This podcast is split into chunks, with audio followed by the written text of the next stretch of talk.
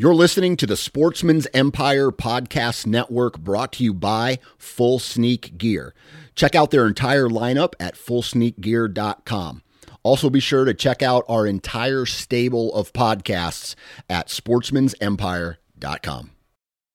HuntStand is the most popular and functional mobile hunting app on the market. With a variety of base maps to choose from, satellite imagery that is updated every month, the ability to check the weather, know property information, and even catalog your trail cam pics, HuntStand even gives you the ability to import pins and location markers from other mobile apps. Visit huntstand.com or download wherever you download your apps. Enter discount code SN20 at checkout for 20% off.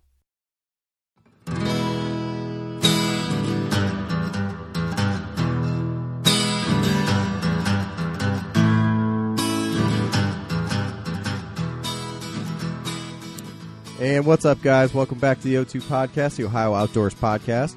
Paul and Andrew here tonight, talking to you. Uh, let's see, it is Andrew, Yes, sir. turkey season's over, man. Oh, Well, not not entirely for Ohio. The few few few counties left, five counties left. I don't like it. I got one turkey hunt left. That's this Friday in eastern bar, eastern New York. my man. But- I have to say though, I take like my deer season, and it draws out five or six months, whatever it is. Yeah. You take that six months and you pack it into like thirty days, and it's impressive. It's exhausting. I- I'm exhausted this year. I don't know how you do that and be a dad and have a job and everything else. Uh, it's impressive. I'm not gonna lie. I mean, it it stresses every aspect of my area, all of that. I mean, it's fortunate, like you know, like with the job, I can I can weasel some of that in. You know what I mean? Um, but man, it's it's a lot. It's I've had a, I've had a good run. Saw a lot of turkeys die this year. Hunted a couple new states that I haven't before. So man, killed some turkeys. Pretty cool. I'll tell you. good year, dude. You had a good year. Yeah, man. Oh yeah. and uh, we'll we'll cap it off by doing a little fishing, a little walleye fishing this weekend. How about Oh, that? yeah. We got we old, the, the old Kentucky contingent coming up this weekend. He'll do go some turkey boys. hunting. So, And you had Oh, yeah. Derek up last week. I did, man. We we had a lot of fun. I took him out to the farm, and uh, it was funny. He got here probably like like noon. Uh, and, and and thanks to Go Wild for the support of our show, time to go wild.com. Find us on there, O2 Podcast. Find me on there, Paul Campbell. Tons of stuff. If you're getting into land management, getting ready for deer season, you want to post your, your turkey pictures, ask questions of the community. Go Wild is the place for the hunter and angler and outdoorsman or woman uh, in this country. Time to go wild.com. Find them on all the uh, app stores. But yes, uh, Derek uh, drove up and, and we went out and um the farm like it's super small man i mean it, there's not a lot of woods you got to really like gut it out and and i knew that derek would be able to sit for long periods of time and not move and be quiet and you, you know like it's that's that's hard. I mean that's that's a hard thing. And man we walked into the field boom turkeys in this field. And we snuck in got set up. It wasn't the ideal setup but we didn't want to blow them out of there. And you know did did some calling and eventually they just rolled in man. And we we had a we had a jake that or not jake a tom it was a, it was a long beard roll in about 100 yards. He came to uh just a little shy of 70 yards and just kind of looked and saw the decoy and was like not today. And just just walked right out. Uh and then so the next day we went in we got there like 4:30 and there's uh there's like a property line and along the property line there's these just honeysuckle bushes man. And honeysuckle invasive species get them out of there if you got them but i'll tell you what they make one heck of a turkey blind. And so i previous to that i'd cleared out like little shooting w- windows to where you know you can you can get in these honeysuckle bushes and uh oh man they're good blinds. And and we had nothing for 10 hours. And i mean nothing nothing not a peep not a gobble absolutely nothing. And i and i told him I'm like dude they're going to be in this field. They're always in this field. Like we just have to gut it out man. And we did. And we had a we had a hen come in it was funny we heard we heard our first gobble because i've been calling a lot not a lot but just like periodically throughout the day and finally turkey gobbles dude all the way at the other end of the field i'm like hell yeah here we go game time nothing so yeah half an hour later like a hen walks into the field i'm like okay they're still here and she works her way all the way down to us, and she gets about sixty yards from us, and and turkeys are wild, man. Like they make noises that like drumming and spitting that if they're not like right on top of you, I just don't think that that we can hear them or if there's like ambient noise like it's not loud, but she knew that that tom was in the area. She just didn't know where. She started yelping like 60 yards from us and he was directly to our left and just started hammering. And we're like, "Oh my god, he's right here." And I didn't have to call at all. I mean, there's like there's an actual live wild turkey doing all of the calling.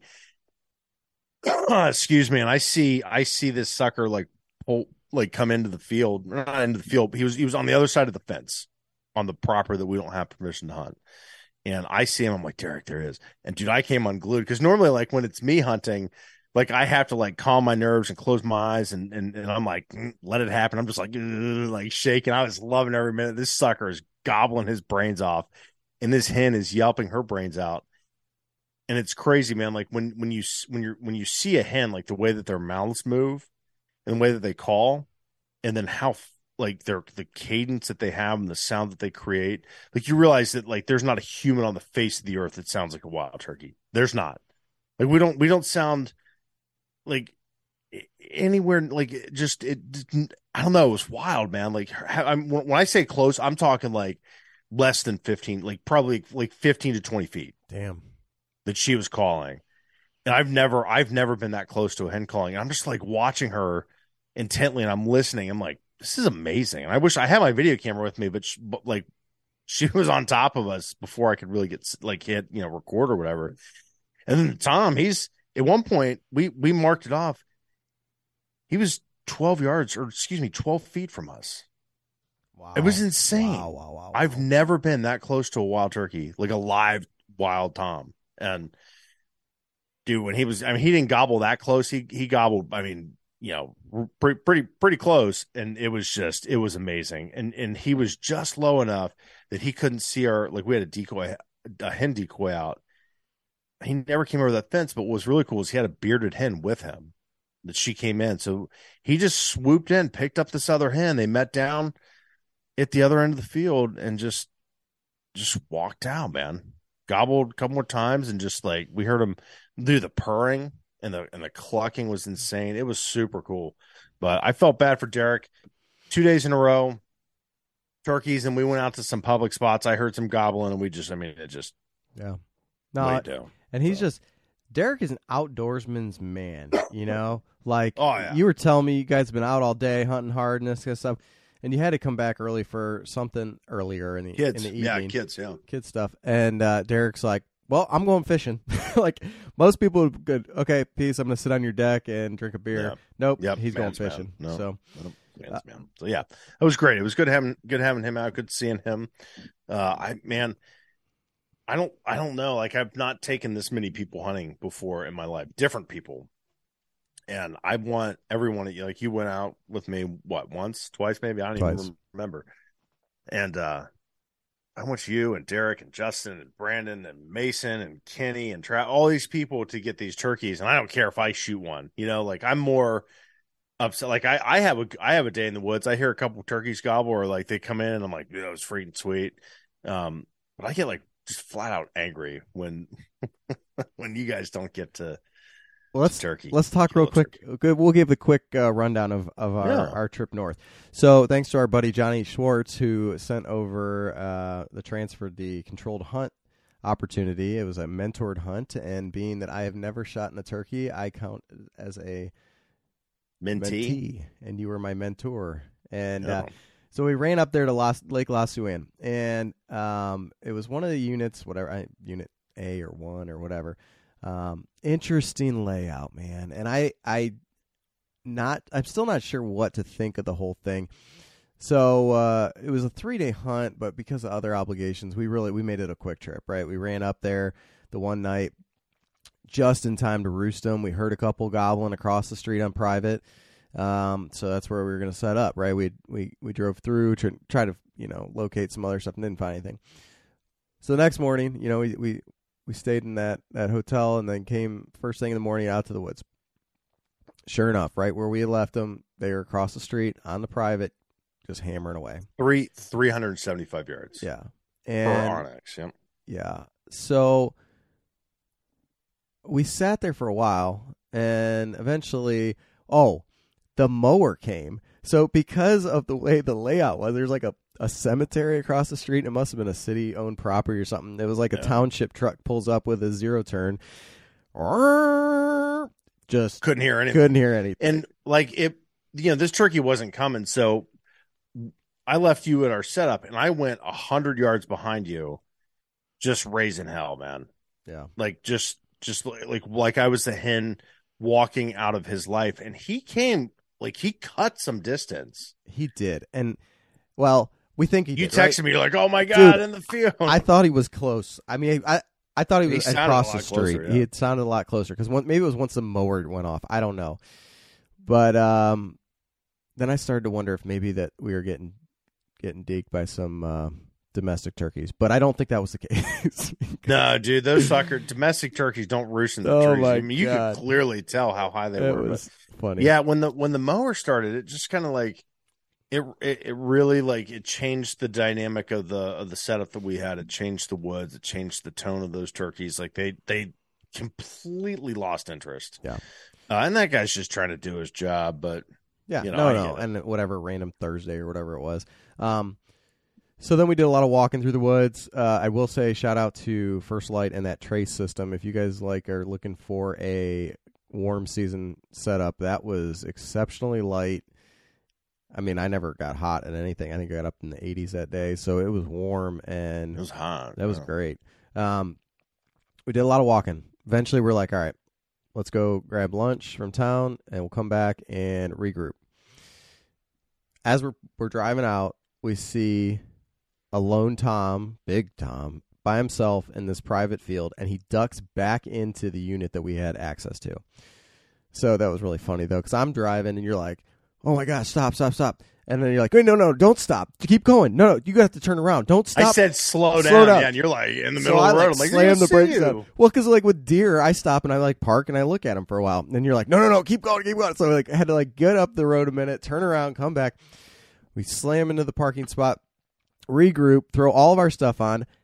San, we did not, however, wear the same footwear, which has another part to this conversation. But the we we grab all of our stuff, we go sneaking up this gravel road, like trying to sneak in. Now, that part of La Su An is a it's public land like anybody can go out there uh, to walk and hike and, and do other things i guess we had the the hunting rights out there for that period um but whatever so like we get up there we set the decoy we're sneak we're ready to go and all of a sudden we hear this like talking coming behind us a couple people just out walking on the trail and um we had talked to some other people that hunted that, that area before, and they're like, "Oh yeah, don't go, don't hunt over that way because, you know, the birds don't go over there because people are always walking through."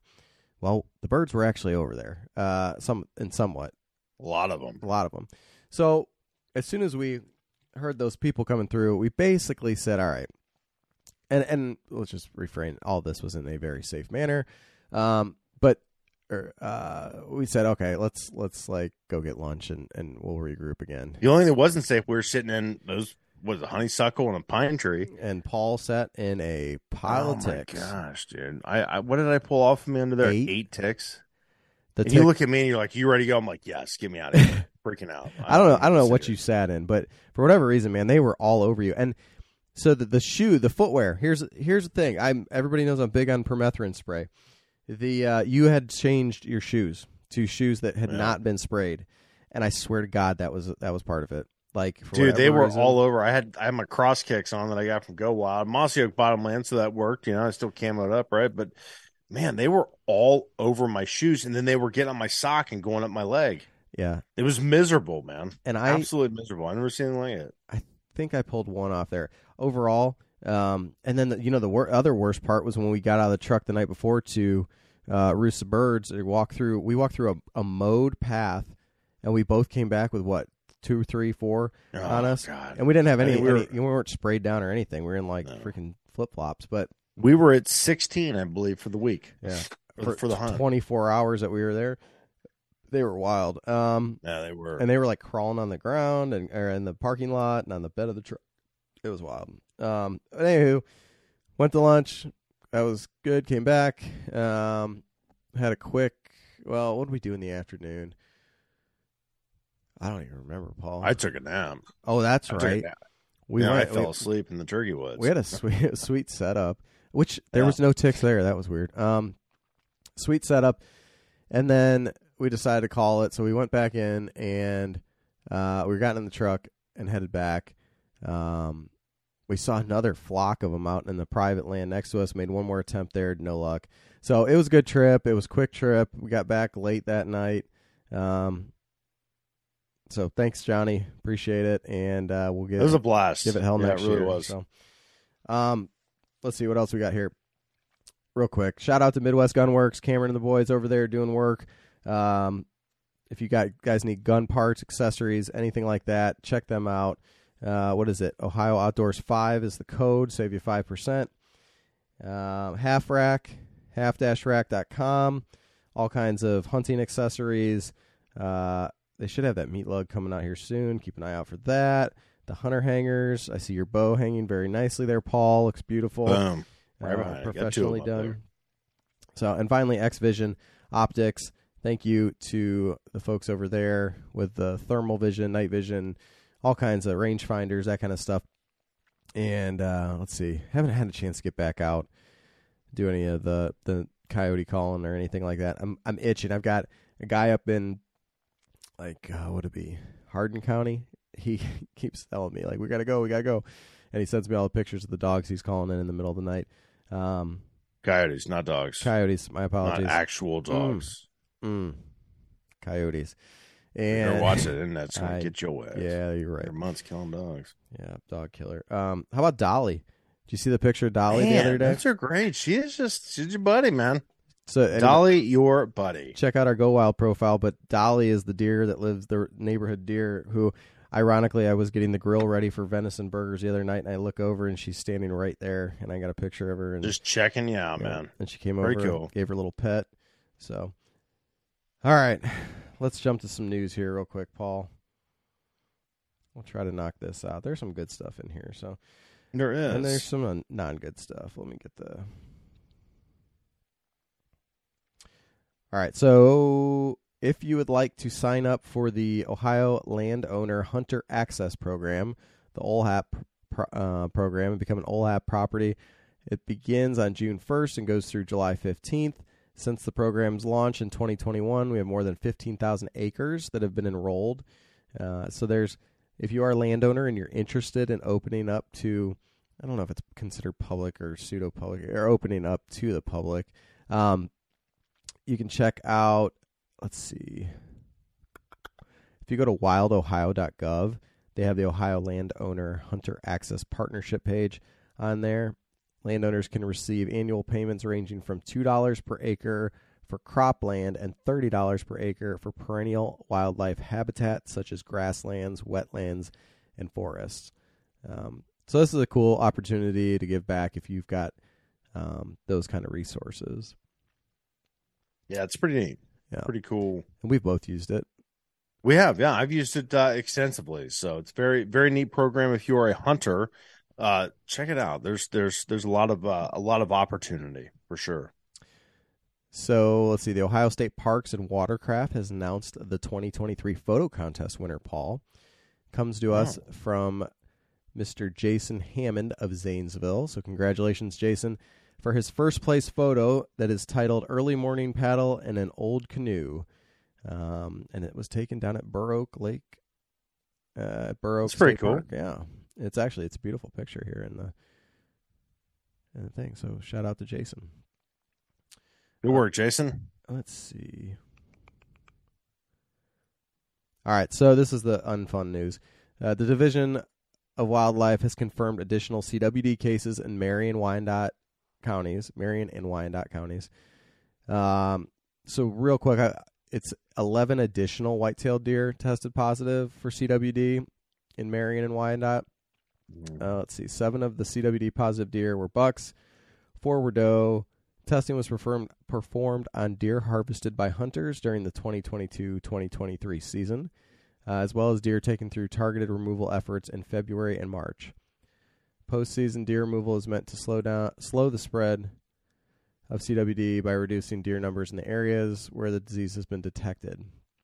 So since the fall of 2020, there's been a total of 22 uh, wild deer that have tested positive.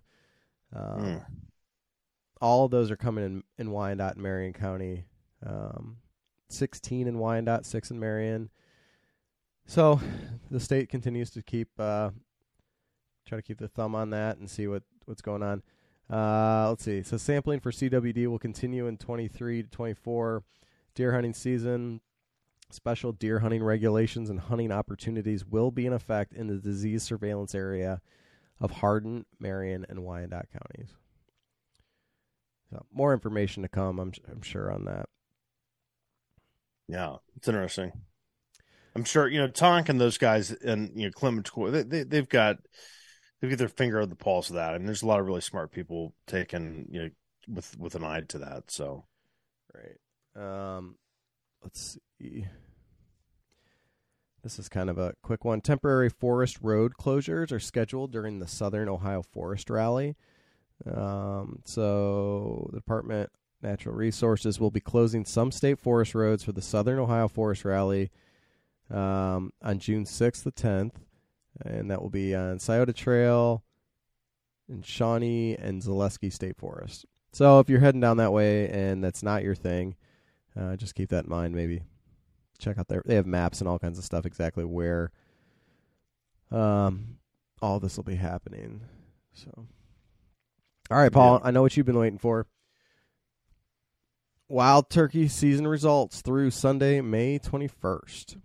yeah, I saw the number. I didn't look at the county on purpose. I didn't look at the county breakdown. Total number so far harvested 15,555 birds, lots of fives. So let's just take that, compare it to 2022, where we had 11,770. So you're up almost 4,000 birds this year. That's got to be good, man. And that's a lot of percentage, isn't it? What is that? It's pretty good, and, and and you're almost at so 22. It's almost 33% increase. Yeah, 22 was the one, the first year of the one bird limit. 21 was our last year with obviously with the two bird limit, and there was 18,000 roughly, give or take, uh, turkeys harvested in the state during the spring season. So you're um, we've al- we almost equaled that with with just a one turkey limit. I talked to Mark Wiley. I sent him a text. I said, "How do you feel about the numbers?" Um, and he said, "Well, the uh, the poult survival numbers uh, must have been accurate because you know we had those two or three really good poult number poult survival numbers. So." Yeah, I think there's a lot of uh, there's I've said this before here. There, there's a lot to be optimistic about the turkey population in the state of Ohio. So still a long way to go to recover uh, and and get it to where we all want it. But it's it's definitely I think it's trending in the right direction. So, and there was what fifty thousand permits sold. So Yep. that's good. pretty good. That's a lot. I don't I don't I don't I can't remember. I can't recall what the the, the permit numbers were uh, in, in the past. That seems like an awful lot for for Ohio with Yeah. one bird. So So, and the spring turkey season has concluded in the southern zone. Uh, we've got the five counties up in the northeast zone that remain open until May 28th. So, you should, if you're up that way, good luck last couple days. And let's see, Paul, number 10, Washington, 9, Jefferson, 8, Adams, 7, Coshocton.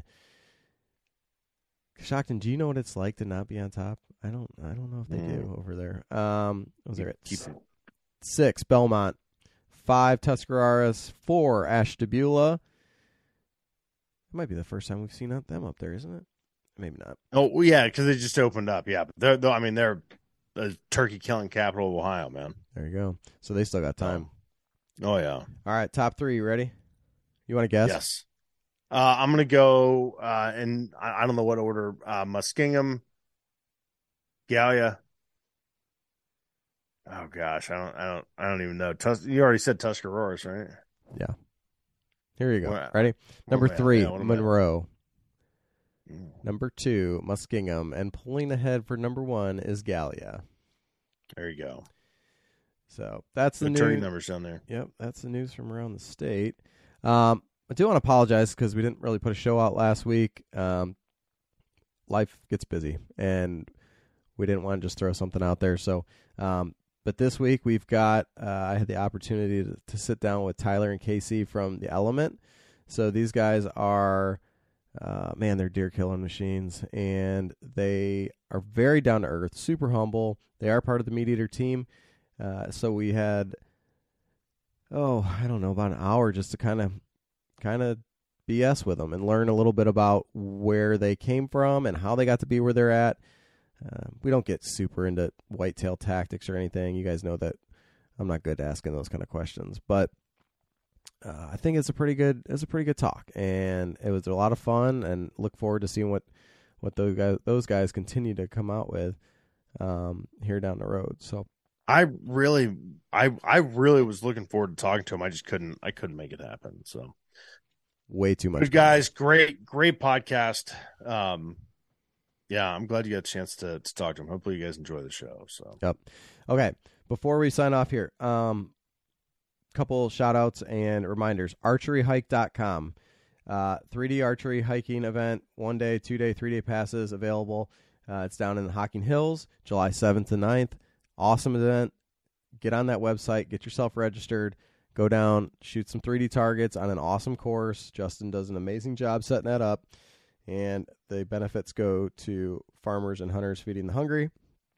So super good time. And then Paul, remind me the BHA event. BHA Muster in the Mountain. Uh, it is in July 23rd, 24th, 25th. You can go to backcountryhunters.org uh, for for more information. And I was I was corrected. Uh, our good friend, listener of the program, Conneaut. Conneaut Thanks, Justin. To Ohio. Thank you, Justin.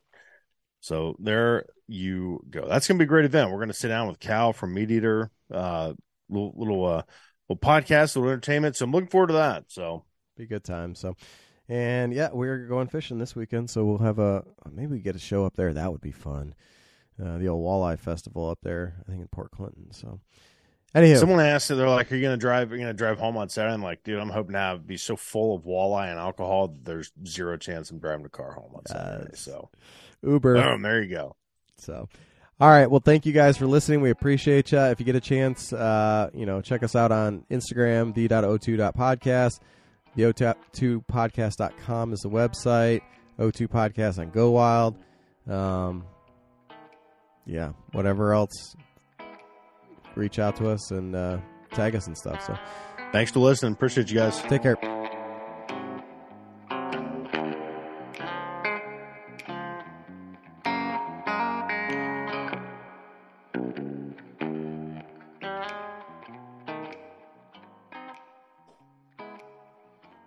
All right, so let's see. Today we've got uh, some real special guests here. The gentleman from the Element Wild, uh, Tyler and KC. Guys, how's it going?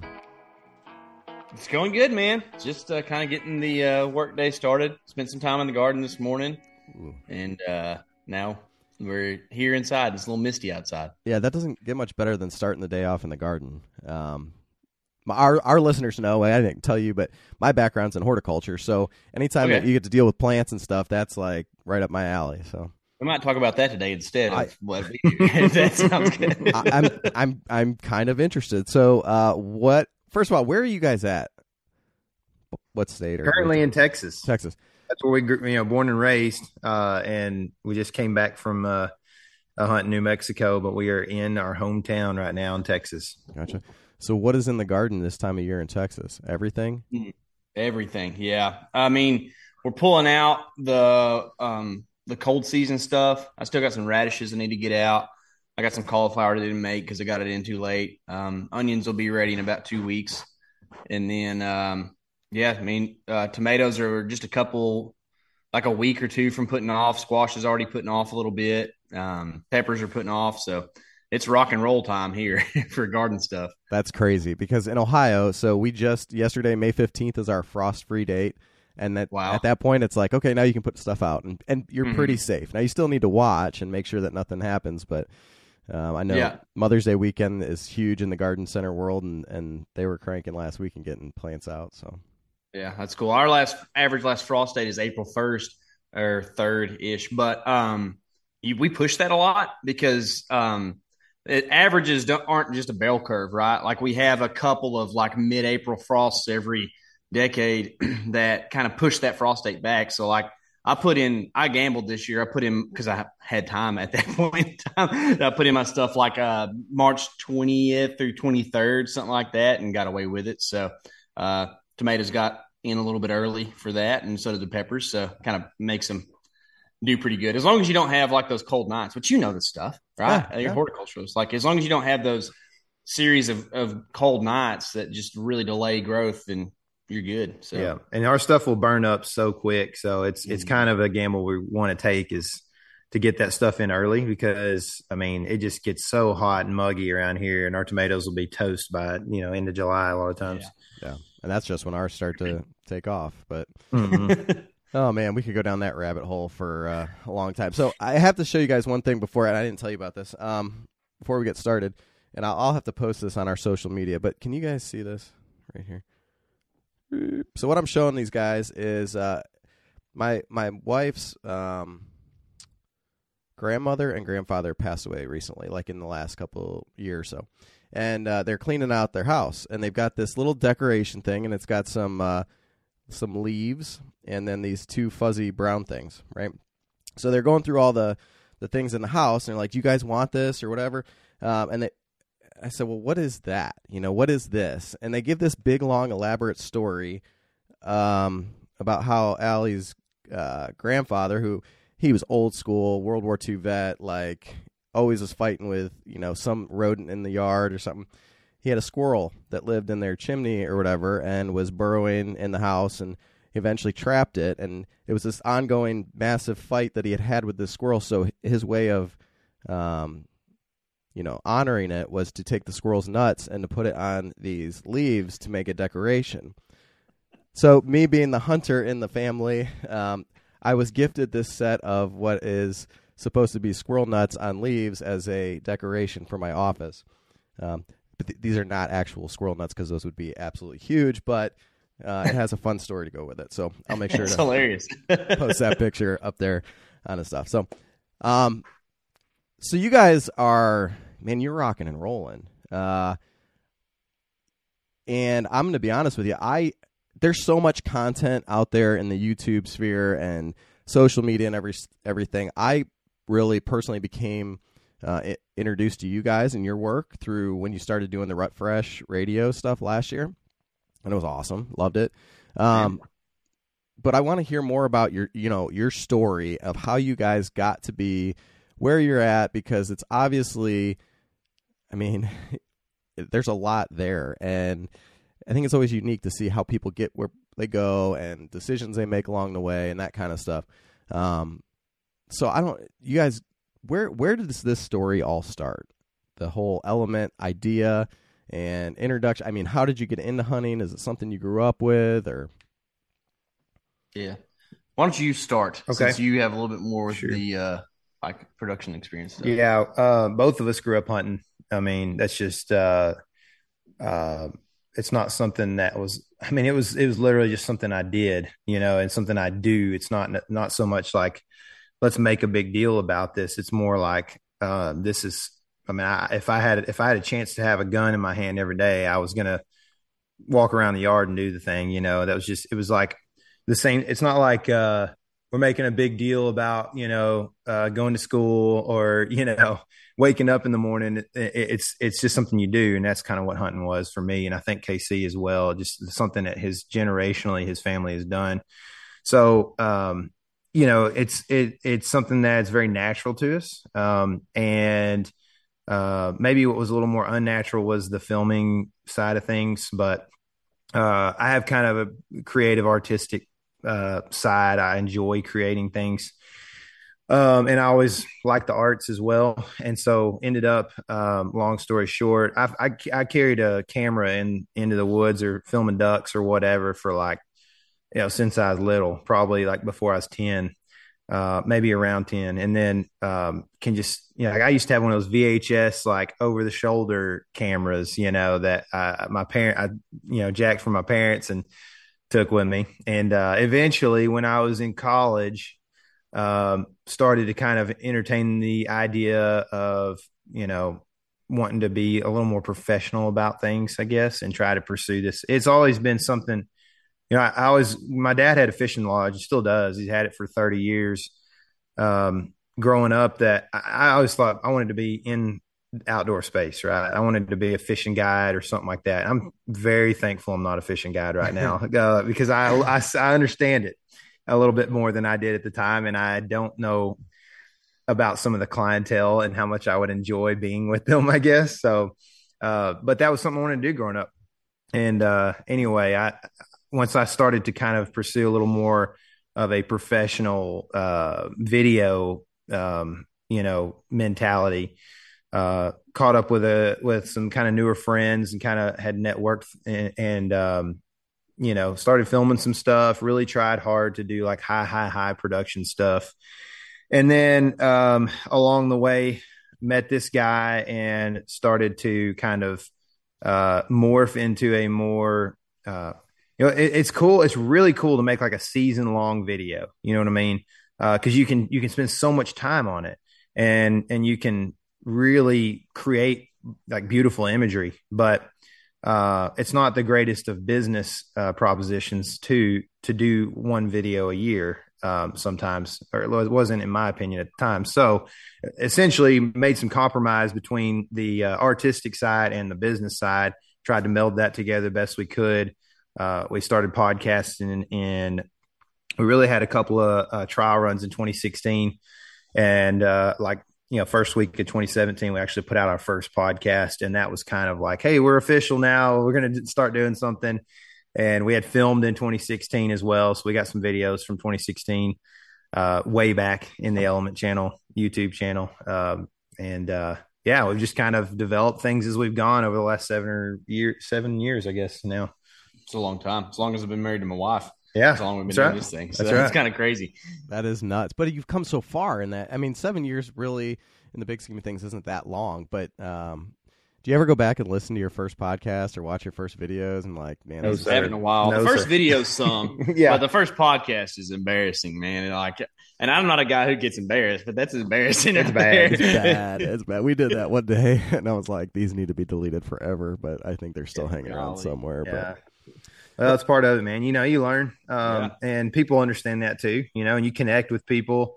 You know, like uh, for instance, just a random kind of reference here, but like when Taylor Swift wrote her first single, like she probably doesn't really like going back and listening to that. But I do. You it's know. way better than that. I, am not sure I like any of it really. Uh, well, that first single probably made her a lot of money too, though. So you can't yeah. can't hate on Guaranteed. it too much. Well, um, I mean, she her audience was, you know, at the time, her audience connected with that. It's the same thing as like the Harry Potter concept, where when Harry Potter first came out, and we were all in like sixth grade, you know, that's like that was they were our age, you know what I mean? Like we grew with them. Uh, so it, it's one of those things where like people, you know, for us, people grew out of their twenties maybe relating to us, and now you know into their 30s kind of still relating hopefully a little bit and if you want to be a successful storyteller um, whenever you can anchor yourself to like a generation like that, but then also reach in the other directions, yeah. that's when you really you're getting something done, mm-hmm. you know. And that's I think um, where this turns from just documenting what we do into like real storytelling is whenever you can be multi generational like mm. that, and something we try to do. Some, and it's it's kind of tough, you know, because you're you are restricted to your own confines, you know, because it's just who you are. So that's one of the reasons. Like we've got a guy over here named Michael who's 23 who uh, works with us, and uh, you know he's saying words that we never heard before, you know, and we're like, oh, okay, Gen Z, let's figure this stuff out, you know, so yeah. stuff like that helps like the term sus. I that was one I learned not too long ago, and I was like, "What are you talking about?" Uh, but yeah, well, he barks like a dog a lot too. I don't really understand that one either. But yeah, yeah. so Ty- Tyler, did you go to school for video production? No, sir. No, I actually um, um, went to SMU in Dallas, played football, and I got a degree in economics. I think I did read that. What, yeah. What position you play? For the safety. Yeah. Okay. That's a fun yeah. one. Oh, it was a blast. I mean, uh, it's not super fun when you're playing against guys like Michael Crabtree and you know, I mean, I went against Emmanuel Sanders every day of my life, so you know, there's uh there's some stress involved with that. In fact, I had uh, a lot of stress while I was there, uh, but you know, that's uh yeah, we, we we were on a podcast recently talking about stress and dealing with the moment of truth and in a whitetail hunting situation, um, and I think that that has helped me deal with those moments pretty well overall. You know, because I, I have dealt with big, you know, like as a safety, if you mess up, it's six points in front of like potentially sixty thousand people, and then maybe like if you're on ESPN, two million people or something like that I mean, and they all look at you, right? And it doesn't matter what the defensive lineman did or the linebacker in front of you and how he didn't chip the guy or, you know, and the guy was running a 4 2 right at you and no chip. It's like, it doesn't matter. They don't see that. They see you. And that's a stressful situation to be in. And I think uh, I'm actually really glad that I went through that and stayed with it for four years and, and, uh, you know, got my degree and all that because it just helped. Uh, it helps me in the moment of truth in the deer hunting woods. And, that's important to what I do now as as a I guess career you'd say. Isn't that isn't that really interesting? And I have two little kids, and and you know, there's times where they're like, I don't want to do this, and I'm like, look, in life you have to do things you don't want to do, or you know, you get put in a tough position, and it's so hard to teach somebody who's seven years old, like, hey man, you got, I know, I know seven, like he's not going off to play safety right now, but these are the little things that help build you into the person that you're going to be. Um, and as and not dumb as it sounds, but even into the point where you're about to to harvest an animal, like that's huge. And you don't think about those little things that you know that time at practice when you you know learned a lesson the hard way or whatever. Those are the kind of things that I think uh, as the older I get, starting to reflect on some of those things and how they shape you um, makes a big yeah. deal. So that's oh, awesome. oh, absolutely. I mean, I have no no doubt that, uh, especially now, I see I've seen some of the like hard things that I went through in my twenties uh, just situationally and some of the times I just didn't understand why I, why I was failing or why I was dealing with this stuff. And it's, I mean, undoubtedly in my mind, I said undoubtedly with a B. How about that? Uh, undoubtedly in my mind, uh, you know, it's, it's God preparing me for certain situations, man. I just 100% think that, uh, there's always something in there that I'm being taught. And I'm, I'm always searching for what, what that is, like what that lesson is in that moment now. It's like, when I, in the quick reflection, like what what am I learning right here? And I may not even learn it for two years or whatever, but I'm trying, right? And so just to think about the the what of of uh, the situation you're going through gives you a lot of confidence to know that like uh, even when you do fail, you mess up on a big buck or something like that, despite all the comments you're going to get on YouTube or whatever, you know, like it, you're still uh, being shaped, like you said, into into something that uh, potentially is helpful to you down the road, but is definitely helpful for bigger reasons than just yourself. And that that message, and, and when you make mistakes and learning from them, that's the key, right? If you go out and keep making that mistake, that we hear that all the time. Whenever you know you got to learn from your mistakes. But personally, last year I had a couple gaffs in the woods, and uh, it was one of those things that I, you know, I go back and I replay it, replay it, replay it. Like, okay, how are we going to fix this next time? The next time it rolls around, I might have made another gaff, but like at the same time, the first one was fixed. So eventually, it's going to like all this stuff's going to line up and and it works out.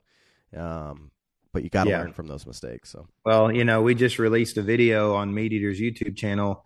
Uh, we're doing a series right now called Buck Truck, and it's a seven part series, basically just documenting our whole season of whitetail deer hunting. And this past week, you know, I shot a deer really far forward. It was a really close shot and just made a bad shot. Um, he was he was in willows real thick, and so I just kind of lost sense of where the shoulder was. Shot real far forward, and you know I got to I got to deal with that in front of a lot of people now. You know, so uh, it, it, it definitely um, it makes you think even on a deeper level about what you're what you're doing, what you're putting out there and I just I still feel very confident that we did the right thing by putting that on video because there are guys out there every day during the season that are messing up a shot and uh, you can feel alone if you watch if you grew up watching hunting TV from the 90s you could feel like you're the only guy messing up you know what I mean I mean all my buddies killed a deer this year guys on TV don't ever miss and it's like man I mean there's guys doing this a bunch. It's hard. Bow hunting's hard. Thank you. Thank you. So, uh, eh, you know, we just have this little piddly podcast here in Ohio, but, um, you know, we took some flack uh, last year. I, I made a comment exactly like that. That bow hunting was not easy. I think was my exact terminology, which of course that got construed on construed on social media that I was saying it was hard, and there's some people that are saying it was hard and different things. But the big scheme of things, there's so much that has to go right, and it doesn't always go exactly as you expect. And I think any nor any ethical hunter, normal hunter, is not going out trying to maim deer, like or not trying to. You're not. You didn't walk out there and say, "I'm going to try to shoot this one on the front of the shoulder just to see what happens." Like it just you hit a twig or you know got thick in there, whatever. You're still trying to do what's right. Um, but okay, that's a whole nother story we could get into, and perhaps we will someday. But KC, let's talk about your background besides gardening. Uh, what do we got? Uh, where'd you start with with everything out? You mean you guys both started with with small game or something out in the, out in the Texas? Yeah, I'm trying to think about some of my first hunting memories, and they uh, surely involve trespassing for sure. Uh, so uh, this is the East Texas uh, growing up story, right? But so the first stuff I can remember doing is going back and quail hunting with my granddad, crossing his back fence into just some land that nobody ever went to. Uh, you know, and that was the '90s and just a different time, right? I'm not condoning it by any means, but um, I can remember going back there, uh, quail hunting, calling for for foxes, and seeing some deer, and I was probably like three or four. And it's pretty cool, uh, you know that. And I can remember and I've never really told this on a podcast. I don't know if Tyler even knows this, but I, one of my first remember memories of uh, like being in the woods with deer and having an interaction. We were blowing on a on a rabbit call, and this doe came up. I think she thought it was a fawn bleat, you know, and was like kind of looking at us, trying to figure out what was going on. And then uh, I don't know. Ever since then, it was just Marty Stouffer, in Nat Geo, that kind of stuff. Just just fully inundated with animals. I wanted to be a marine biologist. That's what I went to college for originally and then kind of transitioned into uh, wanting to do stuff with wildlife because that's kind of like the role the government sticks you into. Oh, you like animals? You're going to go be a game warden or you're going to be a wildlife biologist, and it's really not what I wanted to do too much. But uh, and um, just being bad at college and, and drinking too much when I, I was young and dumb kind of sent me down a different road. They asked me to not come back uh, after about a year and a half. Uh, but um, I ended up working for a uh, government agency, uh, being a um, wildlife damage control specialist, which is a county trapper, is what that means. Uh, so my my job was to kind of be the uh, interceder between humans and animals that were causing them problems, um, and did that for a little while. And that's kind of how I was scratching the the itch to work in wildlife at that point in time all the while not getting to hunt deer as much as I wanted to. Um, but I got to shoot a lot of hogs. I got to do a lot of trapping for coyotes and nutria and all kinds of stuff like that. So really good time. As far as production stuff goes, I didn't um, I didn't dabble in that stuff too much because I kind of had the starry eyes whenever I went off to college and was like, oh, I'm going to go do my own thing. But growing up, we had a video camera and we filmed some hunts. And I actually, my mom was in the tree stand with me uh, when I shot my first archery buck and filmed the whole thing. It's kind of cool. I was 17 and uh, shot a, a, deer that was uh, questionably within the antler restriction standards, but I was losing my mind. I was so excited, you know, and uh, no rangefinder, 35 yard shot, just ripped him, you know, I just, wow, just full fledged 17 year old, you know, testosterone confidence. I can do this and, and did it, you know. Wait, so you, and your your mom is in the tree with you? Yeah, we had we had a ash tree that had two trunks and we both had a climbing stand and we both climbed up the the adjacent trunks and and she filmed me shoot this deer. That's uh, awesome. It's pretty cool. That's awesome. It's a good memory. Yeah. She dropped my bow out of the tree whenever we were getting down too. So I always pick at her about that. and maybe that might see the light of day one of these days. We we were trying to get that because it's on that old eight millimeter or whatever it is, uh, you know, small cassette video thing, and I need to get that converted to a digital format so that it's preserved. But um, that might see the light of day on the channel at some point in time. It's kind of cool. Uh, but yeah, then I didn't really mess with the production stuff too much until um, I met Tyler. Uh, I like to joke that we met on the internet, um, but uh, him and my wife are from the same hometown, and um, he had made a fly fishing film, and I also enjoyed fly fishing. I, I, was on the Texas coast, living down there, being a county trapper, and um, I was on the weekends. I was just spending all my time on the bays, catching redfish, flounder, and trout.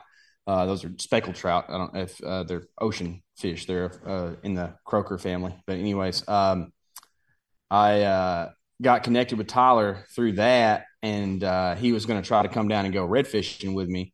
Well, then I proposed to my wife and decided I was going to move back to East Texas, where she lived and where I was from.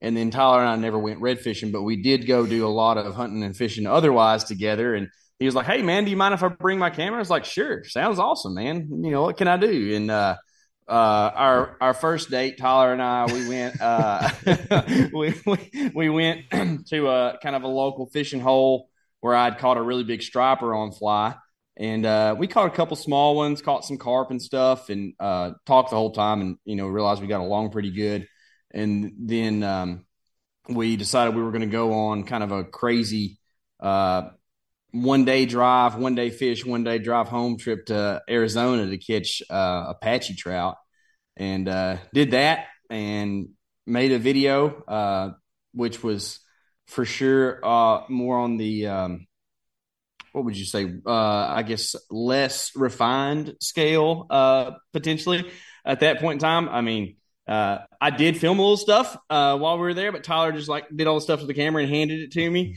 you know, and uh, just pointed it in the right direction. And then he did a lot of cool stuff with the camera while we were there. And then on the way home, we talked about doing a podcast. And Tyler's like, "Man, I want to do a whitetail podcast." And I was like, "Man, I don't hunt whitetails very much, but I sure do like elk hunting, so maybe we could do some stuff like that." And then now here we are, I hunt, live and breathe whitetails, and I grew up doing that too. But just living where I did, I wasn't getting to do a whole lot of whitetail hunting, but uh, that's a very pinball way of telling you kind of how uh, I got to where we are. But yeah, Tyler's like, let's do a whitetail podcast, and then we started filming together, and here we are. So Tyler, your whitetail background that's that was your bread and butter, your your passion. Um, actually, my passion was waterfowl. Uh, growing up, um, just grew up hunting public lakes around here, and um, with my dad and stuff, and and then as I got in high school and could drive with buddies, you know, and we deer hunted a bunch too. I mean, I deer hunted a bunch, and my dad loved deer hunting, still does. And um, but just waterfowl was if I had to choose between, it would have been waterfowl when I was in high school, and then coming out of college um, is when it started to be more of a of a thing that I probably focused on more than waterfowl because mainly because um, back home we just saw I've heard theories, but who knows? But I've heard that the the flyway has shifted. Uh, but I have a theory that um, we had a really bad drought during those years, and um, basically the water receded.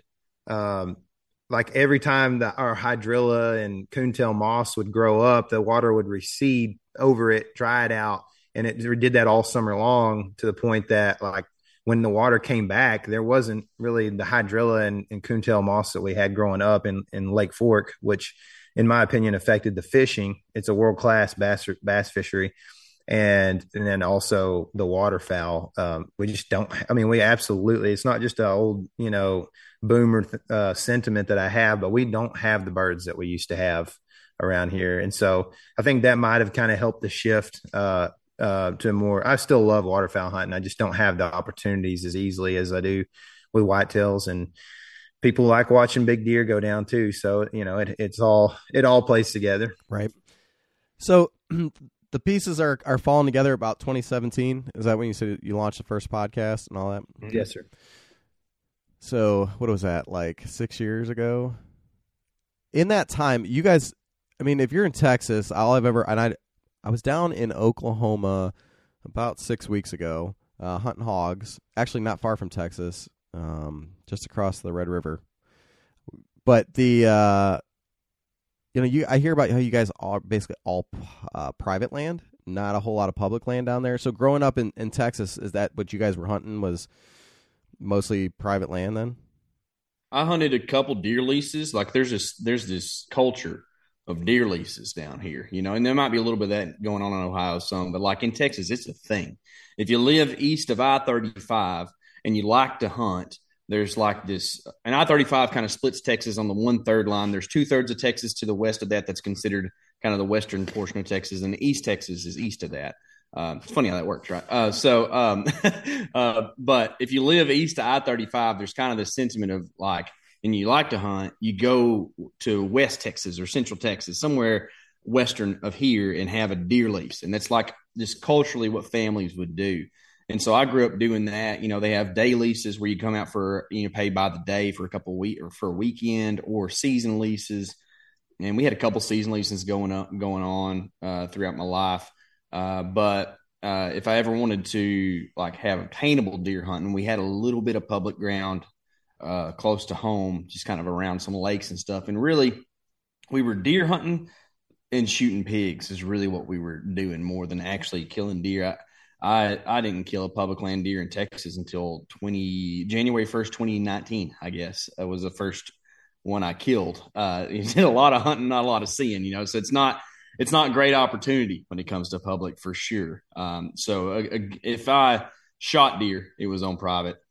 Yeah, same same for me too. I mean, for the most part, I grew up the, all the duck or a lot of the duck hunting it was on public, but because um, reservoirs tend to be public a lot of times, right? But um, I know you know we we talk about this a lot, uh, but cutting our teeth on public land in Texas for deer has helped us tremendously when we travel out of state and uh, because I mean we we've been a lot of places now and feel like still I mean our, our hunting here at home is is very tough. I will say that I'm not going to try to like necessarily compare it um, as being the hardest or whatever. You know, people like to say that. But I always hear it, I always hear about how Michigan is the hardest place to kill deer. Yeah, that's what people say, right? Uh, that's that's at least what they say. There's a I don't know. We went up there and hung a camera and had like a 130 like the first couple of days yeah. up there in Michigan one, one time.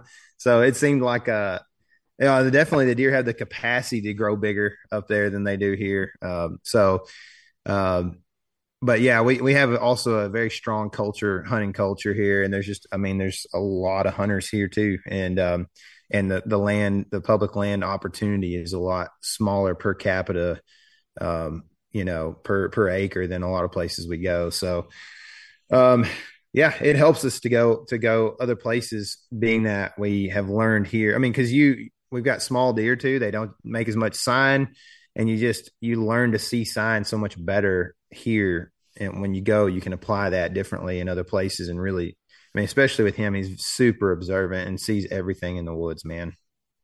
So is that besides the sign making is there other things that you think you picked up from texas that have helped you when you get to other states? And i guess i have i have like uh some more questions as far as where else you guys have hunted but texas's terrain versus kansas and wherever else you've been like what are some of the, the challenges that you, you see when you move to those other states?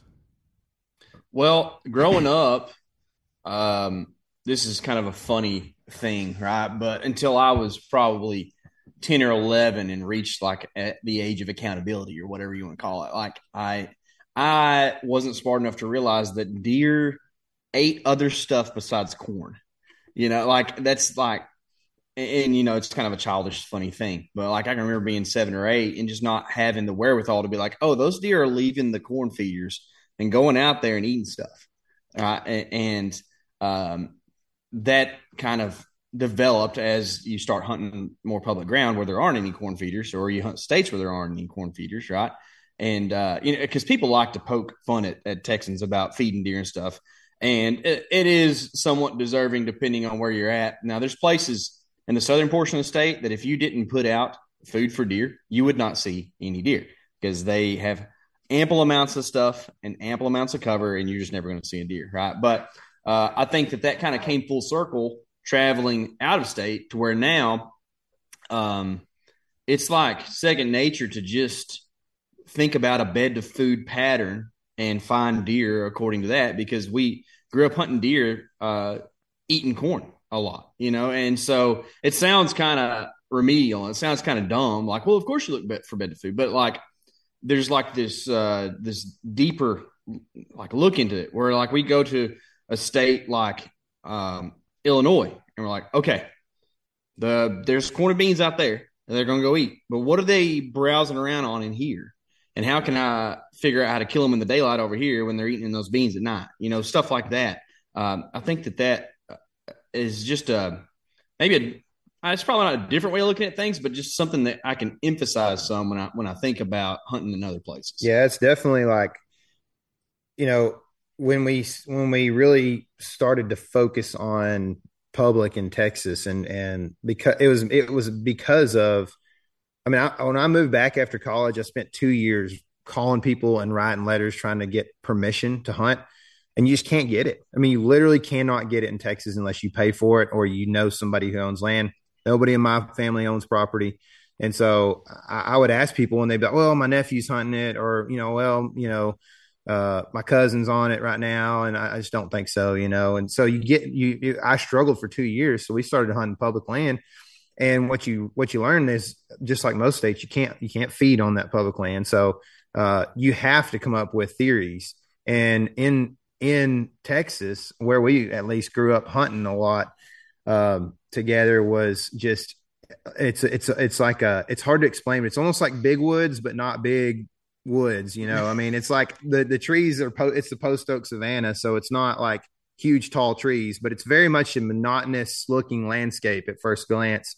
So you really have to figure out like uh, how edge can happen in those areas, and um, you know where you can pull two different variables that that like are advantageous for you into the same uh, small 40 yard area, you know, like, and, and then really go like, okay, that gives me confidence because these two things or these three things match up. And another thing that to answer your question about, you know, what helps has helped in Texas is honestly something that people don't get very much that we do as being guys that grew up hunting feeders is we got a lot of time within bow range in front of deer. And that has helped tremendously learn what deer do, how they interact. We can listen to audio, uh, auditory noises that they're making together in, in close range. Uh, we get to learn how a deer that may have caught you moving is going to look down and act like it's feeding and go right back up and check you again. So don't move as soon as it looks down. You know, those things are the things that help us when a buck's coming in and you go to grab your bow and it kind of catches you and and you're not hunting a feeder anymore, but you still know that when that buck looks down, he's going to look right back up. So don't move until he has done that at least once. You know, these are like small things that translate over, and there's even more than just things I can I can actually like the things that I can narrate to you right now, but more like there's things that are almost a gut instinct thing that I've learned from being in proximity to deer so so for such long periods of time over so many years. So I mean, people people hate on feeders, but it's taught us a lot about deer for sure. Okay, KC. Before we go any further, I have to make your comment on the oh, deer only eat corn. Now, I did not grow up in a hunting family, uh, and for the first couple years that I was out in the woods, every time I saw deer, they were moving at about 85 miles an hour, right? and I remember asking, and I was half joking because obviously I knew deer didn't always just sprint. But I asked one guy that I, you know, was kind of learning from. I said, "These deer ever just walk in the woods?" And he looked at me and he's like, "Muntz, are you stupid? Like, yes, they walk in the woods. Well, because every time I saw them, they were just booking it. It was the same kind of thing with yeah. the corn. Like, uh, you know, yes, they will slow down. You just have to be, you know, figure out where they be and all that kind of stuff. Mm-hmm. Um, when you guys are talking about Texas, and I, I don't think this might be a stretch. I don't think Ohio's that much different.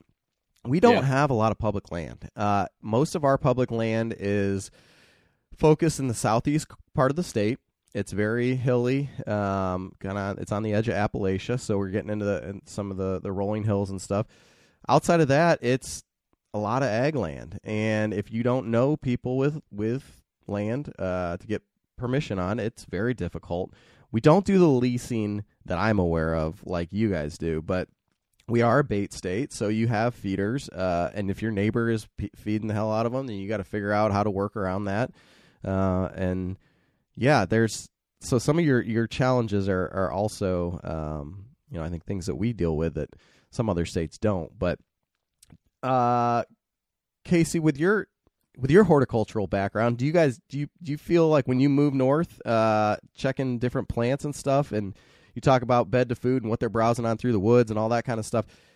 Have you had to learn different different you know species Yeah. of plants and all that Dude, kind of this stuff? is the stuff that him and I both like to geek out on. Let's right? go. Like, Let's go. I'm I- ready. I, love this stuff, right? So, like around here, natural browse is going to be greenbrier, which you'll find find throughout, you know, all the lower 48, pretty much, from what I understand. Well, maybe not west of the Rockies. I don't know, but there's not many whitetail there. Anyways, sorry, rabbit hole. Um, eh, so greenbrier, you're going to have all the forbs. Ragweed's a really big one, a giant ragweed, and uh, whatever the other one's called, and then um, you're going to have a lot of common ragweed. That's right, and then you're going to have uh, stuff like soft mast, hard mast, persimmons are a big deal. Honeysuckle, privet. Yeah, see, those are the ones that are the non-natives that you start running into. Where you know you got Japanese honeysuckle down here, which is the the yellow and whites, and then you're going to have Chinese privet, which is actually a really good late season food source around here because it's the evergreen.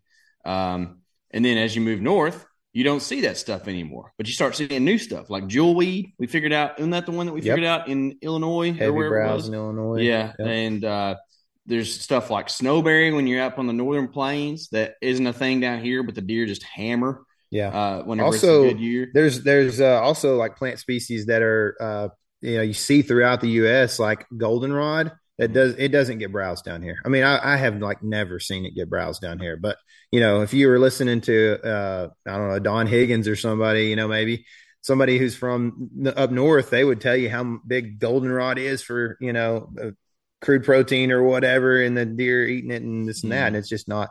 We we have such a and, it's it's cool to travel and see this all for sure. But we have such a vastly different.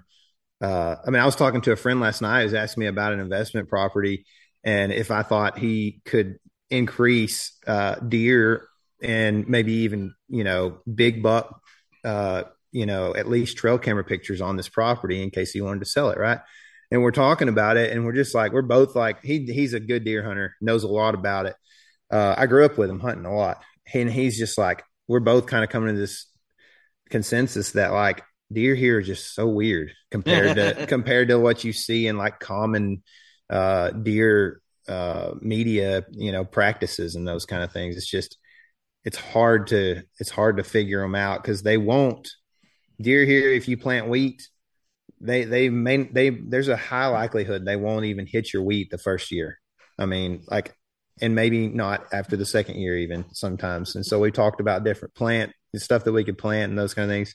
Yeah it's just it makes it, it, it you have to like for us to kill deer we have to really learn this stuff. A lot mm-hmm. of guys are just like oh yeah they're oaks you know or whatever. And we're over here like oh that right there is like a that's a sand oak or whatever you know and that's not really a good food source you have to kind of learn that stuff Yeah, know? we don't go with the red and white oaks designation down here. We go into shumards, nuttalls, uh, water oaks, willow oaks, you know, post oaks. Where there's hardly any actual whites. You run into some swamp chestnuts, and so like knowing all these things and when they may or may not drop, and if they're actually, you know, this is what comes in beneficial for scouting because like you can be running up on this oak tree and be like, oh, this is awesome. There's a red oak here, and then you realize like, oh, you know what? That is a southern red oak it's going to drop a ton of acorns. So there's going to be a ton of acorns in these acorns for the Ohio listeners here. Uh, there's going to be a ton of acorns in these woods. The deer are going to have more food than they want. And by the way, they're highly tannic. So that deer aren't going to eat them until later in the year. So it's not, it's kind of a,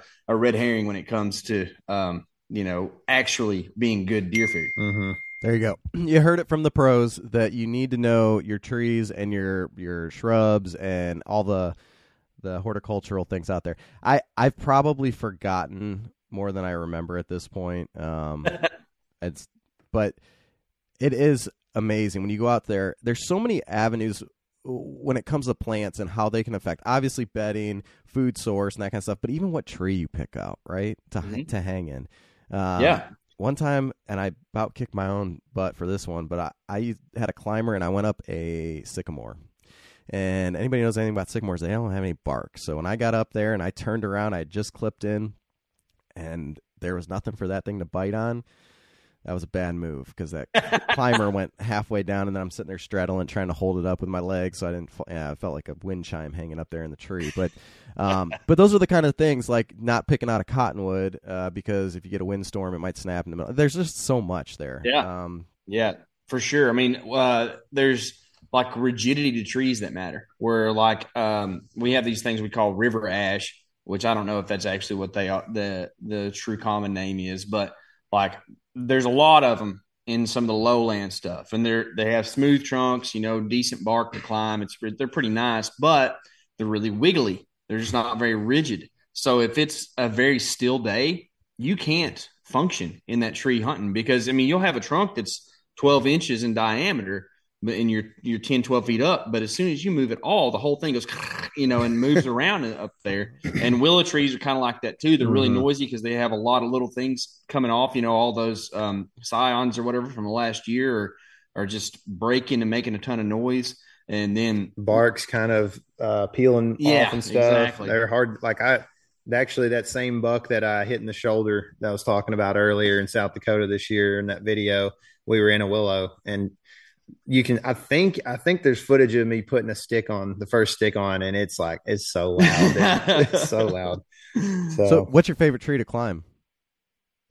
It's hard to beat just a big old you know oak tree man. Mm-hmm. i mean it not always the best for cover um, because they tend to not really crown out till they're pretty high you know?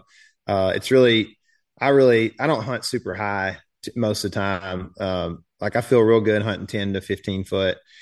And usually you'll get in a lot of trees, you know, hackberries, um, elms, you'll get these crotches that like eight or 10 foot that just you can hide in that stuff really well, you know. And so uh, the hackberries are not super great for climbing, but for cover, they're really good. But uh, elm trees are awesome, man. I love it. I love elm trees. They're quiet to climb usually, and uh, they grow everywhere in the U.S. You know, I mean, they they'll grow in the desert, and so you just you can find them usually anywhere. It's just, but really, the tree is not as important as the spot that the tree exists. I mean, hundred percent, you have to be as a bow hunter at least.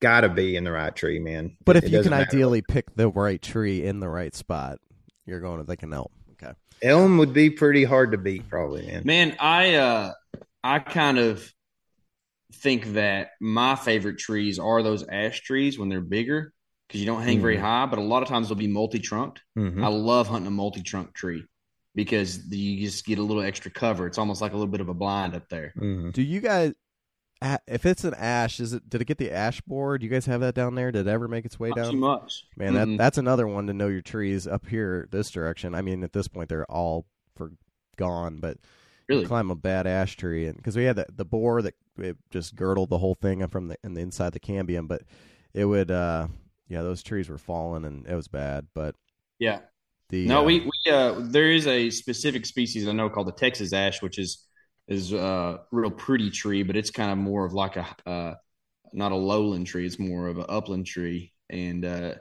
but yeah, ash are very prevalent down here. We get a ton of uh, which I think that uh, um, the box elder bug is is a host on the ash tree down here, so we get we get some of those, but they don't affect the trees too much.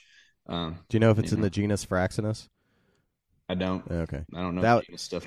Sorry, that uh, because I know the white ash and the, the green ash are the ones that we had that went really bad. But yeah, um, my favorite's the black walnut. I don't know if you guys have those down there very much, but man, I've killed more deer out of out of walnuts, and I, it's not a food source. You have to watch your head, especially if it's got a bumper crop, because you get knocked in the in the noggin. but um, the way they branch, I and I, they're just structurally really sound. Seems mm-hmm. to be mm-hmm. that's my favorite. But um, yeah. man, what do you guys? Well, I want to know what's your favorite state to hunt that you've been outside of Texas.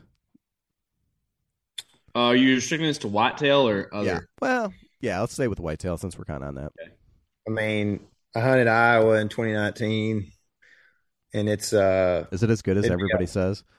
I mean, it's awesome for sure. Um, you know, I, I, I shot maybe a 115 inch eight point, nothing special, but I we kind of we've grown a lot as hunters um, since then, and we've also we also had like we couldn't really focus on a, a specific area very well. We kind of had this access that was potentially really good that didn't quite pan out like we wanted it to, and just and and also it was private. We had some private land that like it was it was harder to get into than the public land. Hmm. Um, but it like it's a place that would harbor like Boone and Crockett type of deer.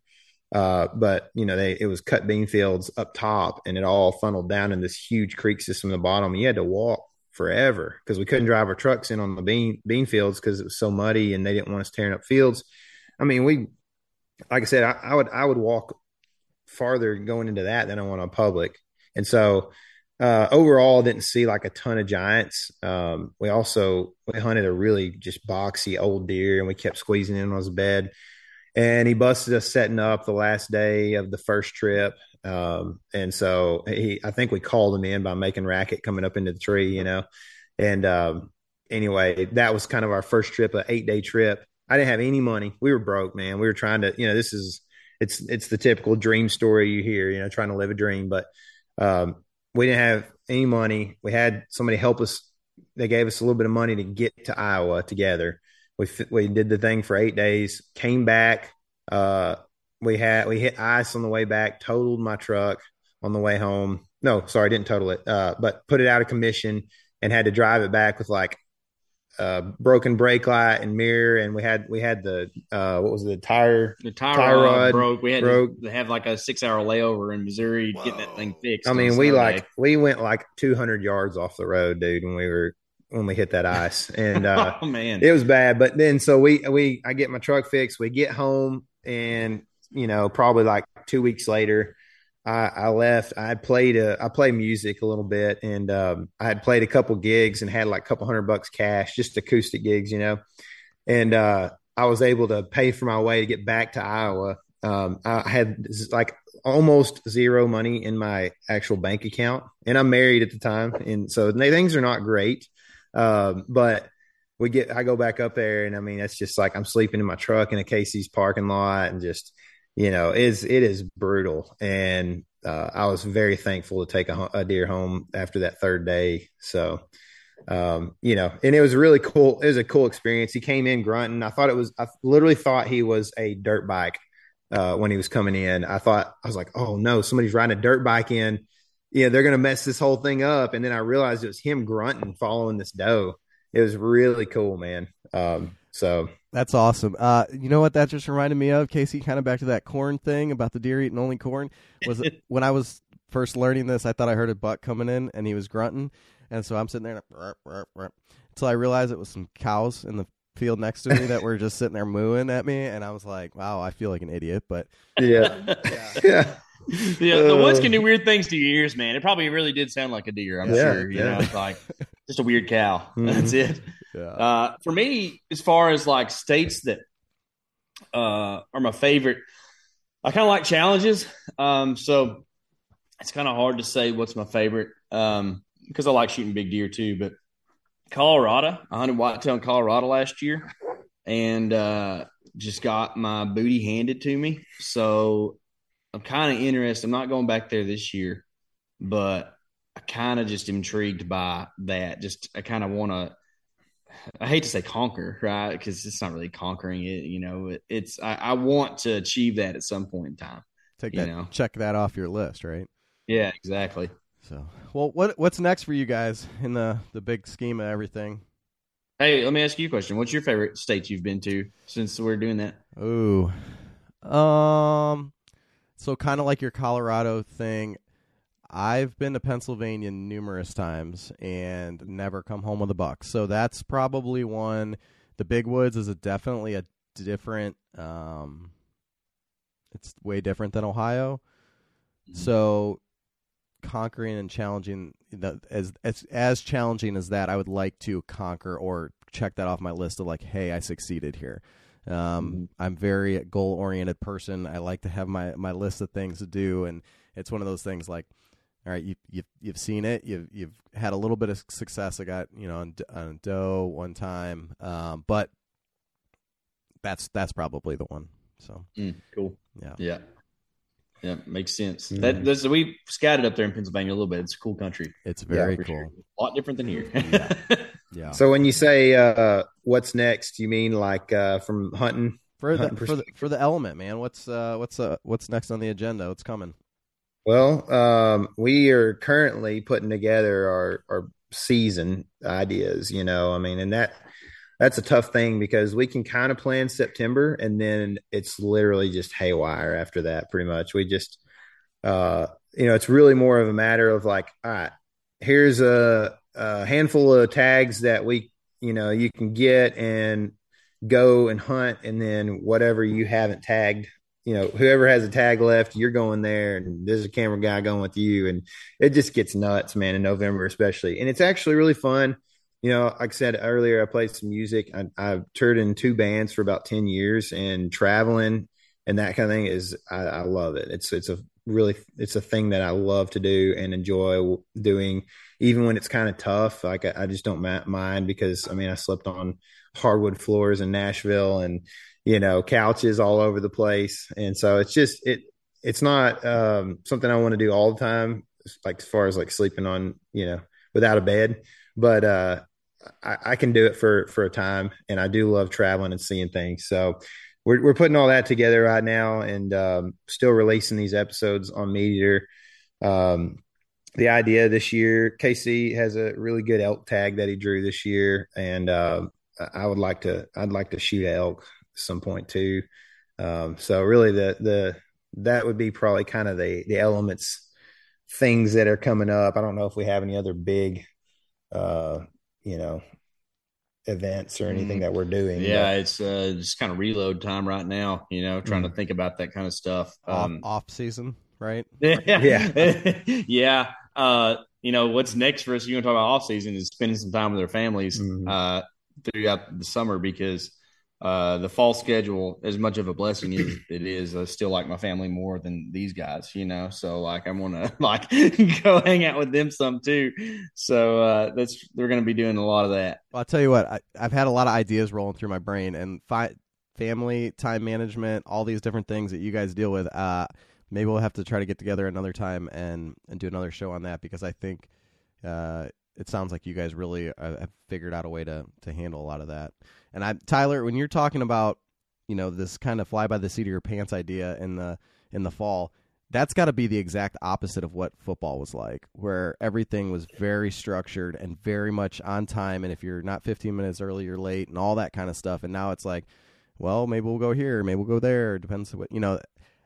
And I don't know about you, so uh, real quick my that's how my life has always been, very structured and stuff. And then like when I've gotten into my career now, it's nonstop put fires out left and right. So it was a major uh, turning point for me to try to adapt to that. Uh, so I know the challenges it can be to just like go from that really structured side of things to to whatever. But anyway, guys, I appreciate your time. It's been great. Yeah, man. And uh, no doubt, man look forward to everything you guys are putting out. And uh, where can everybody find you at? I'm sure they already know, but just go ahead and hit them with it just in case. Yeah, I mean, oh, Andrew, we appreciate it, man, and uh, the opportunity to be on this on this podcast is definitely a blessing, man. We're glad to uh, get to hang out with you this morning and talk about this stuff. And uh, thanks for the opportunity to to plug this stuff here at the end. Um, we've got, um, like I said, the Buck Truck video series. We've still got five episodes. Um, probably by the time this podcast releases, which who knows when that is, will probably be four episodes um, that we'll have left, and there will be three episodes up, so seven total on the MeatEater YouTube channel. Uh, you can find our podcast, the Element Podcast, uh, weekly. We're doing episodes, um, and that's just at any pretty much any podcast app that you might use.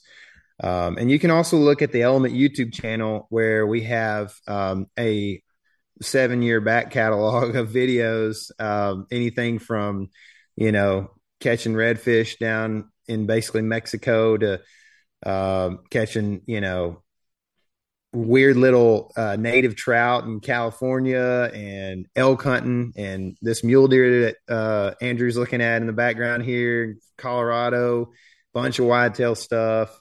Uh, hog hog videos. We like to get after the hog, spot and stalk with the bows and that kind of thing. We're blessed with the opportunity to, to do that in off season too. So we got all kinds of stuff there. It's been going on for years. And um, if you if you run run through the buck truck series on MeatEater and you want more, it's on the Element YouTube channel as well. So thanks, man. Yes, appreciate it, guys. Take care, and we'll talk to you soon. Sounds good.